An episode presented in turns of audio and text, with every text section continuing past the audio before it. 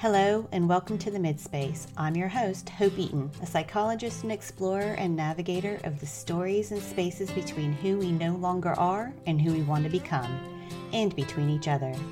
On this podcast, I'll be talking to experts and people just like you who are navigating change in their lives, relationships, and work, all with one goal that in sharing our stories of and tools to navigate the midspace, we uplift and support each other together as we make our own journeys to the other side and connect more meaningfully with each other. Welcome to this episode of the Midspace Podcast, where I'm speaking to Becca McLeish, Joy Genie, cognitive hypnotherapist and coach who helps women in midlife move forward when they are stuck.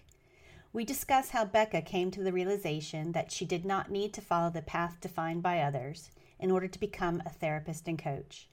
The magic that comes from accepting yourself, changing her go to story of I can't to I can, and how she navigated her midspace and became a model to her children and other women in midlife of the power of forging your own path.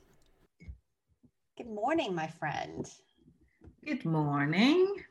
So, everyone, I'd like to introduce you to Becca McLeish, and I'm going to let Becca introduce herself. So, could you tell us a little bit about what you do, who you are, what's most important to you at this point in time, and how you live and work in service with what's most important to you.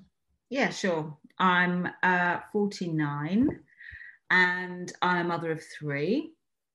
And I'm a cognitive hypnotherapist and coach, um, which means that basically I have several t- types of tools that I use to help clients um, overcome problems, um, and move forward in their life in their life when they're stuck particularly. And specifically i work with women in midlife because that i think is is is the place where they can be very stuck but also where a lot of magic can happen. So um so that's what i do. They um, where they can be stuck and where the magic can happen. Yeah. So what kind of stuck do you see it varies, but it, a lot of it is often underpinned by um, either anxiety or lack of self belief. Um, but it will, it could be, it could be empty nest. Could be that children are leaving, and you know, I think there's something that happens at that age where we start to maybe go through um, the menopause, and so we start to see the end of production or the thing that we thought that we were here for. Some of us who have children, and then there feels like it, you know, they often come to me that feels like an emptiness at that point. It's like, well, then, then, now what? Which would be a, a, a you know, a mid point, a mid space for sure. And it's kind of learning ways and tools to, to first of all, create safety, create self belief. So, um, and then move forward. And that can be either getting a new career or or, or letting go of something that has bothered them, maybe um, um, a, a, lack of self belief or a trauma that happened in the past. That I think when you get to this point in life, you just kind of think it's now or never. I've got the opportunity to live out whatever days I have left and without this and so that's kind of it's some sort of stuck some sort of like i need a little bit of help. It's like lifting your hands and just saying can, you know like can you can someone just give me a little nudge? That's what i always think of think of it as. And um yeah that's that's where i come in. So is is your nudge the magic? And what does that magic look like? What?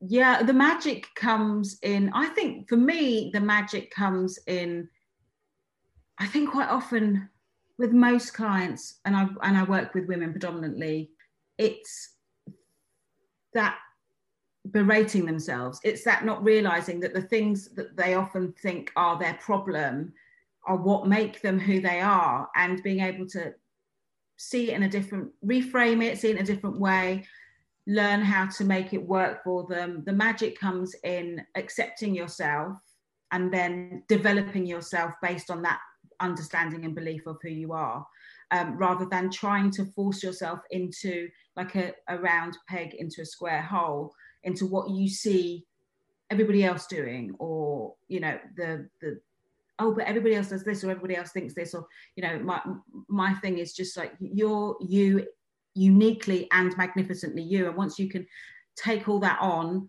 and learn then tools to kind of really believe it because it's all well and good somebody saying that to you but until you kind of really feel it. So we're using hypnotherapy and so reprogramming the mind to feel enough basically. Feel enough feel like you're enough because if you don't feel enough you're constantly at a disadvantage in whatever wherever it is in your life. So yeah. I love the phrase you just used um, magnificently you. Yeah. So what happens when somebody what do you see people experiencing when they step into their magnificent you-ness well it just opens it just means anything is possible because until that moment, if you have suffered from, you know, eh, we all, many of us suffer from anxiety, and it's with those clients, is often learning ways to deal with it, but also saying this is part of me. Maybe it's because I'm um, an empath. Maybe it's because I'm, you know, and once you can get hold of all, of all of that in your head and put that right in your head, then it means that you can say, well, I can do that thing that I've been thinking about. Now I know why I have that little voice in my head and maybe i have to put that little voice in a box to be able to move forward on on certain occasions maybe i i can think about having a meeting or or fronting a workshop or whatever it is that i have always thought of doing but this thing has been holding me back. You know it's um it's it's amazing to watch. It's it really is. Um, i've got a client at the moment who has struggled with eating disorders and anxiety and hadn't actually put the two together actually that the that the that it was a form of anxiety. The the controlling of the eating was the was the thing. And once we did once we stopped talking about the food and started focusing on the anxiety i got a i got a message yesterday how like it's just an amazing thing to be to, to see it to understand it to be gentle to say okay this is who I am. This is who I am because of the things that have happened to me, or this is who I am because of the situation I'm in. And be kind to yourself, and then be able to say, that means I know I can do this stuff because I can, you know, I can be forgiving, as forgiving as I would be to everybody else. Because that's the problem is that we're so hard on ourselves, and we tend we don't tend to use the same grace and forgiveness with ourselves that we give other people. And that's one of the things I like to, you know, try and get my clients to see.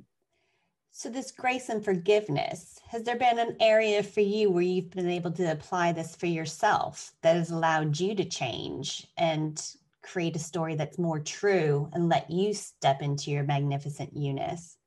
Uh, yeah, actually, I think probably I, I left school at 16 and didn't take any exams and then spent what a good 20 30 years with this chip on my shoulder about not having gone to university and not having, but also holding myself back. that means I can't do, I can't do that, I can't do that. I can, you know, I can list all the things that I couldn't possibly do, and um, it was um, the change. The flashpoint came for me when my um, daughter was going.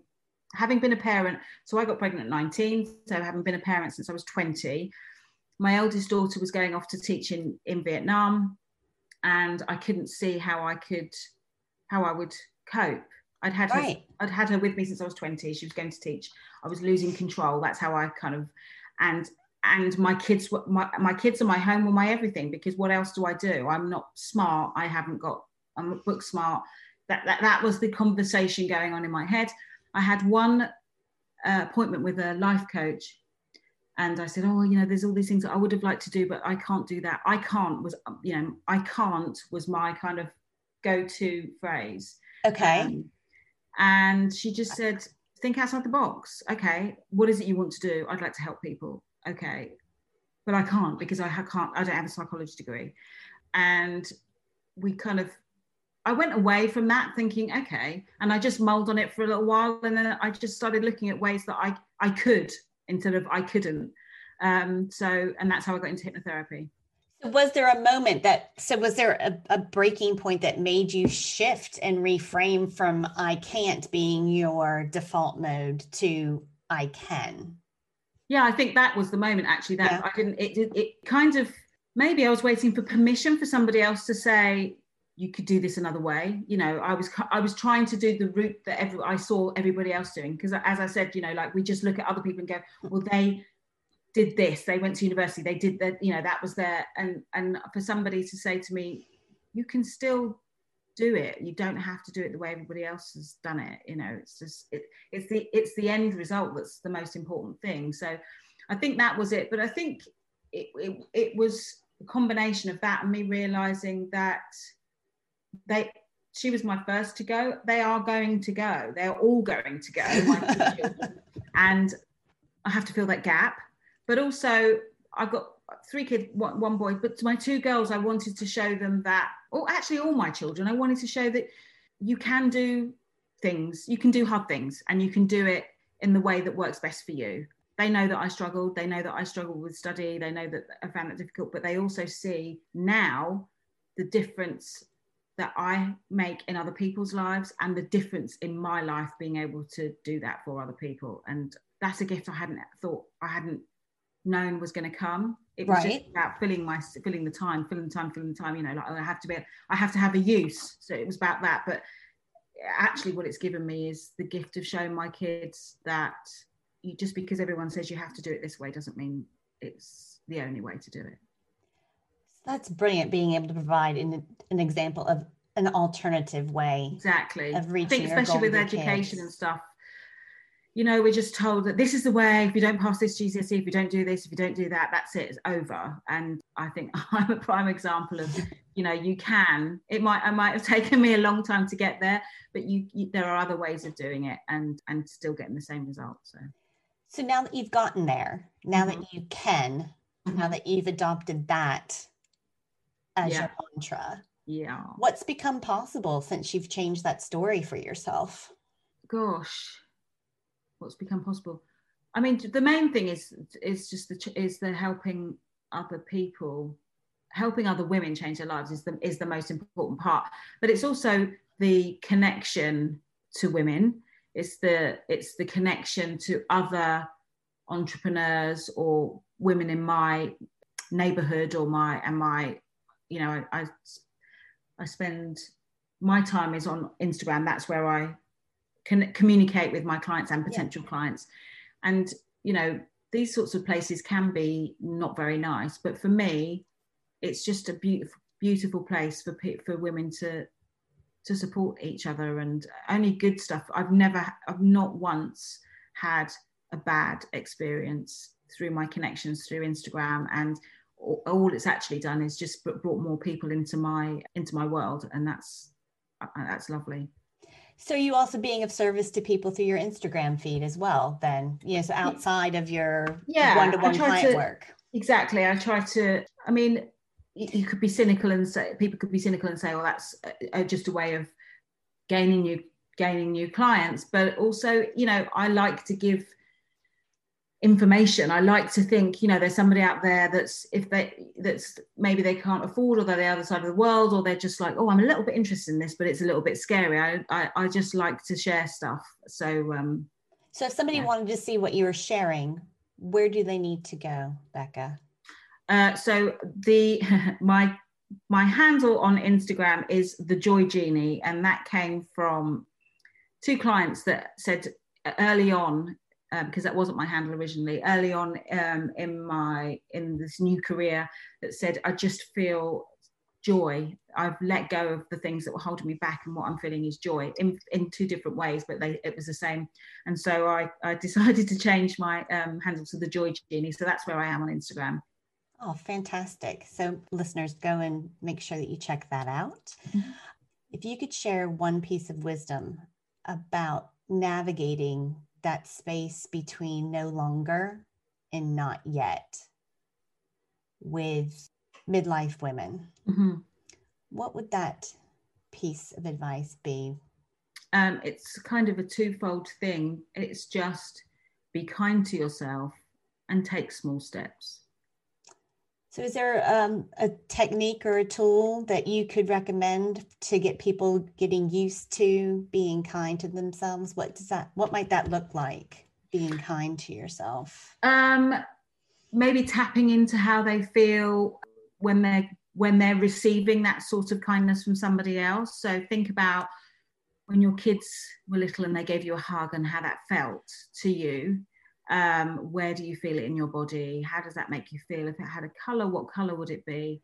Spending some time in that space because we can often shut ourselves off to that sort of stuff. It's like, no, no, must get on, must get on, you know, must right. be equal now. I think.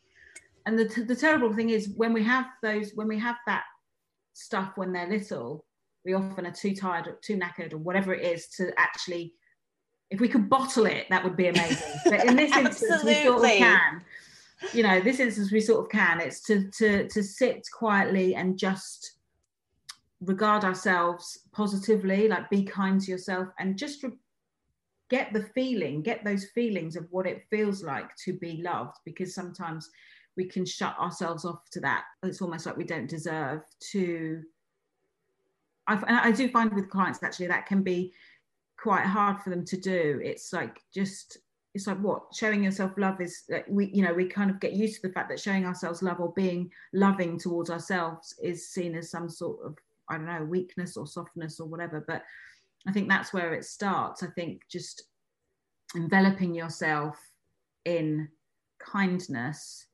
because I think when you start with kindness with yourself, it tends to it tends to then radiate to others. So, you know, we can, being honest, you know, we all can have that narky side that we project to other people, you know, kind of like if I'm feeling crap, then you're going to feel crap. Or if I'm, you know, and I think when we change how we regard ourselves, it's just, it's like a, a glow. It just kind of goes outwards. So just thinking about how you felt when, when you were loved. It could be a grandparent, it could be when someone really showed you positive regard and kind love, and think about how that felt and spend some time kind of developing that feeling of yourself towards yourself. And then remembering not to just to only go into the stretch zone, not push yourself into a space of, of panic, because I think that's what we right. can do is go like, right, that's the thing I want. I, if I don't push myself too much and get there, then I'm being weak or I'm being, but I think small, slow steps that stretch us a little, but not too much are, you know, good, good ways of working with that. So self kindness, mm-hmm. self love, and small steps. Exactly. Thank you. That is such, such sage advice, Becca. I'm going to ask you the speed round now. Are you ready for the speed round? I don't know if I am, am I? of course you are. so, first one is a sentence completion. Being in the mid space feels like learning. Oh, I love that. What is the one thing you feel is most important for people meeting you for the first time to know about you right away? Oh, this is supposed to be speed. Um, that I'm an introvert, regardless of my big cheesy smile. that you're an introvert, regardless of your big cheesy smile. It's a beautiful smile. I don't know that I'd say cheesy. but so how does that how does being an introvert have you always been aware that you've been an introvert? No, I haven't actually. Um, I spent a lot of my childhood trying to connect with family members or whoever um, because I'm also a communicator. That's what's important to me. And as a child, I was often told to stop showing off, sit down, be quiet. And so I thought that I was an extrovert. Right. But I and I couldn't understand why whenever I did something, one, I would be I would hope myself up beforehand. It took a lot, it takes a lot still sometimes. And two, I would need to go and lie down in a darkened room afterwards. Like it just would deplete me. And so when I did the um, Myers Briggs, the 16 personality yes. com test, and I had to do it, I think I did it twice or three times because I was like, what? what? But I do reels on Instagram, but I like show up in those places. But it does, I do it because the need to communicate for me is stronger than the introversion but I still have to make allowances for the introversion. So then, I, if I need to go and lie down in a darkened room, that's what I do. No guilt. No guilt. No, it's who I am. Fabulous. Self kindness. Exactly. If there is one thing that those that do know you and love you could know about you that you've not shared with them, what might that be? That I love them more than I say.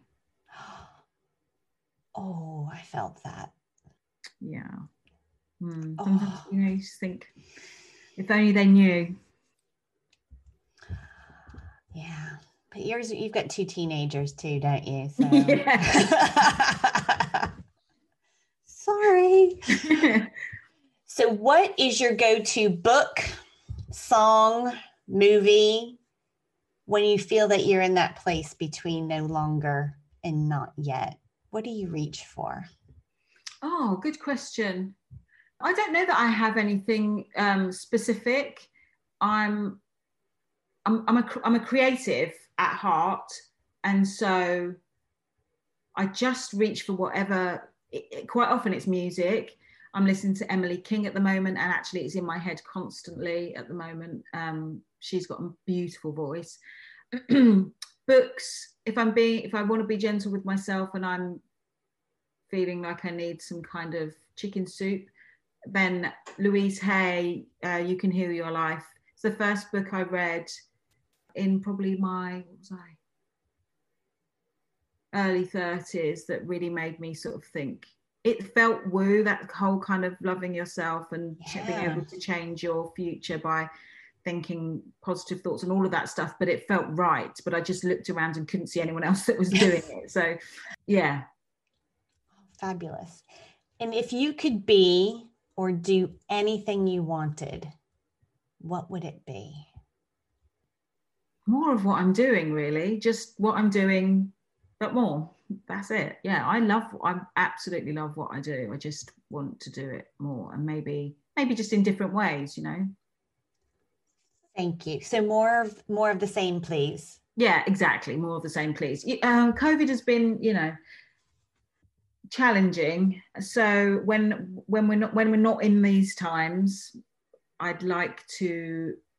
My introversion is not even enough to stop me from wanting to connect and form a, you know, circle of of women at different times in different places. Maybe who knows? Like where? Where would be your in, like, in the sun? In the sun. yeah. That's like putting the things that I love together. Let's put like sunshine, women, good times all in one place. That would be nice. What else goes in the pot? You get sunshine, you get women, you've got good times. Meditation, good food, self care, you know, new tools, all of that stuff. That would be like perfect. That's what I'd like to do. I think we all so want that right mm-hmm. now.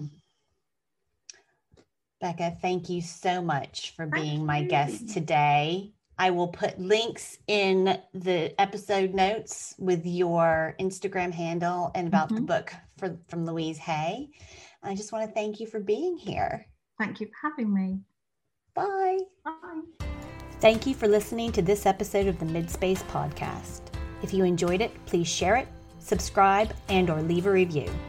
Next week, I'll be talking to Bree Firestone, finance coach and the founder of the School of Betty. You won't want to miss it.